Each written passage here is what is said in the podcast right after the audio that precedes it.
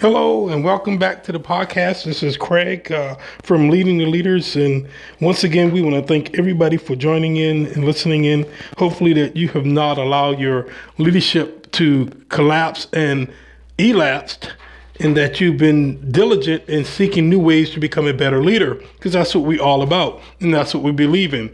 Last time when we spoke, we was talking about courage expanded. We said initially that we covered this when we covered the four uh, C's of leadership.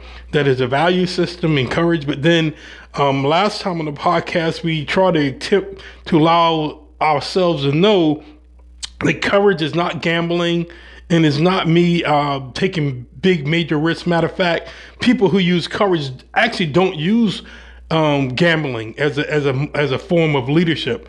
Okay, so once again, we're going to dive into it, and this will be um, Courage Expanded Part Two. So we're going to look in, and once again, I want to go through, and I want to pick up something that um, that I wrote is a while back, but um, I wrote this about courage. This courage, in essence, is about having the ability to do what is right for the overall good of the organization.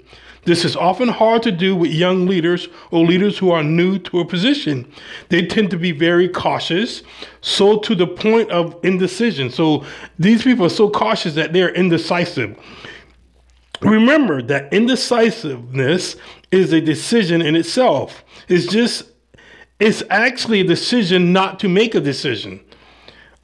I think it was uh, Wayne Gretzky who said, You miss 100% of the shots you don't take. Courage gives the leader the ability to take that shot. This at times will not be popular decision. Courage means examining risks and rewards, but allowing one's moral compass to ultimately make the decision. Courage is one of the dividing lines between a good leader and a great leader. Okay? Like I said before, I wrote that a while back, and I think we covered it when we was going through coverage. But I wanted to re-inspire and regenerate this idea or this thoughts because one of the things, like I said before, in when you use when you use courage, a lot of people think courage is a one-time thing that I do. There's a there's some big great decision out there, and I have all this courage and I do it, and then after that, everything is uh, hunky dory. Not so courage, just like leadership, is continuous. Okay? As a leader, you should always use courage. Your, your decision making should involve courage because, it, like I said before, it, it, it means that you're evaluating and you're looking at risk versus reward. You, you're trying to mitigate the risk and you're trying to actually amplify, enhance the rewards that you get. Because why? You have people that's behind you that's depending upon you. If you work for an organization, you have the organization that want you to be a good steward of their money and their resources and their people. So in order to do that, you have to display courage. Okay. Very important. This value system is very important. Remember, we said before on our previous broadcast that coverage comes from somewhere. Okay, what does that mean? I said initially when we covered character that you as a leader can build character. You can build character in yourself, and you also can build characters in your subordinates and your followers. If that's true, that means you can have a small amount of courage today and if you understand how to build character, you can have a greater amount tomorrow. And that's a good thing about most leadership uh, principles. Once again, this involves goal settings and things that you already know that you want to get done.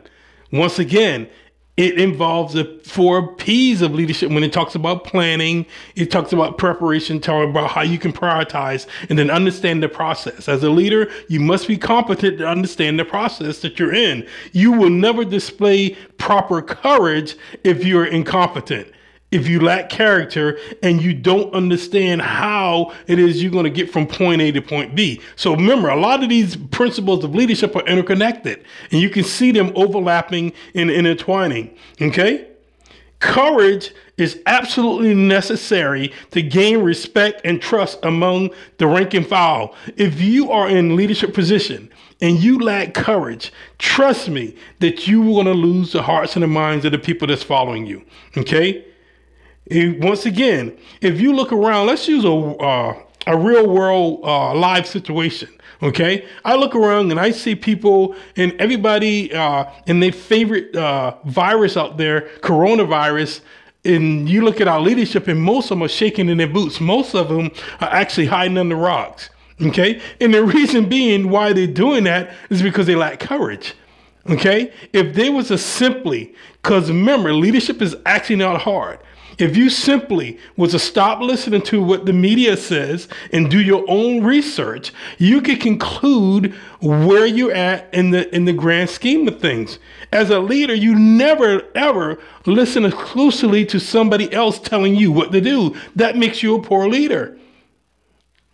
If you look at the real thing, there is regardless of what you think, I could care I could care less about your political affiliation and how you view things you are in the reality is that coronavirus is here and it's here to stay. Okay. You're not going to wake up tomorrow and coronavirus is gone. So, as a leader, for me to, believe that I could hide underneath the rock or I could I could stay hidden in the house long enough that I'm going to bypass it, it's nonsense. It makes no common sense. And oh, by the way, look at the true numbers the the death rate, the fatality rate of the virus is at 2%. It has been from the beginning to now. We'll be saying the same thing two, three years from now. And if you just use common sense, leadership always use common sense and courage to make decisions based off of risk and reward. Okay? And if you use that concept, you would know that there's no way in God green earth that you can have countries that are smaller than us, that have less vaccination, that have all these things that's lesser than us, and have the same rate of the same death rate. And you can just do your research. But once again, why don't we use courage? As a leader, when I was in the recruiting command and I had a I had a company or what have you. When I got to the company, the company basically was doing okay at best or what have you, because because our job was to, to, to enlist people into the U.S. Army. And so one of the things I note though, most of my leaders refused to use courage because what they were doing they were simply just working hard and saying, well, if I work harder, then, then that means automatically I'll get more results. Nothing can be farther from the truth. Because the only thing working harder do is working harder makes happen is it makes you it makes you tired. Now, if you put some smarts to that, that is using courage, you take some um, calculations, you do your proper planning, you you look at risk versus rewards, you make better decisions, and then your people would be actually uh, easier to the they would become easier to lead because they want to follow you because they understand you're doing that it was always a time that I looked at when I was in um, charge of my company that I would look at and go, hey, you know, it's time for them to get a uh, prep talk, okay, or speech or whatever it is you want to call it. And the reason being because sometimes they're so far in the woods they you know so far in the forest they can't see the trees or what have you. And and that is the true thing that happens. So what i used to do is i used to bring them back to reality and want them to look at the basics of leadership. That's what i always did. Okay? And if i did that correctly they would actually always succeed the numbers that we needed to get. Because like i said before we was in a in an environment that we was we were basically um tasked to bring the numbers in for the in strength for the army, the enlisted in strength anyway. But one of the things I con- uh, concentrated on last time that courage comes from somewhere. What about a backup plan? If you actually know un- and understand how leadership works, you always have a plan and then you always have a backup plan. The same thing is when you actually doing courage. Okay?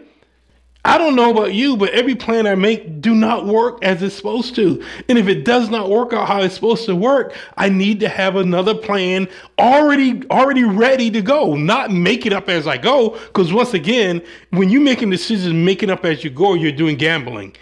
You taking un you taking unseen risks and you don't have to. It just requires some forward thinking and some forethought on your on your part. So courage as a leader is very important. Okay. I cannot, I cannot stress this enough that as a leader, if you want to be seen as an outstanding leader, and a great leader, you actually know how to use courage. You don't do gambling and you don't put your people in harm's way when you don't have to.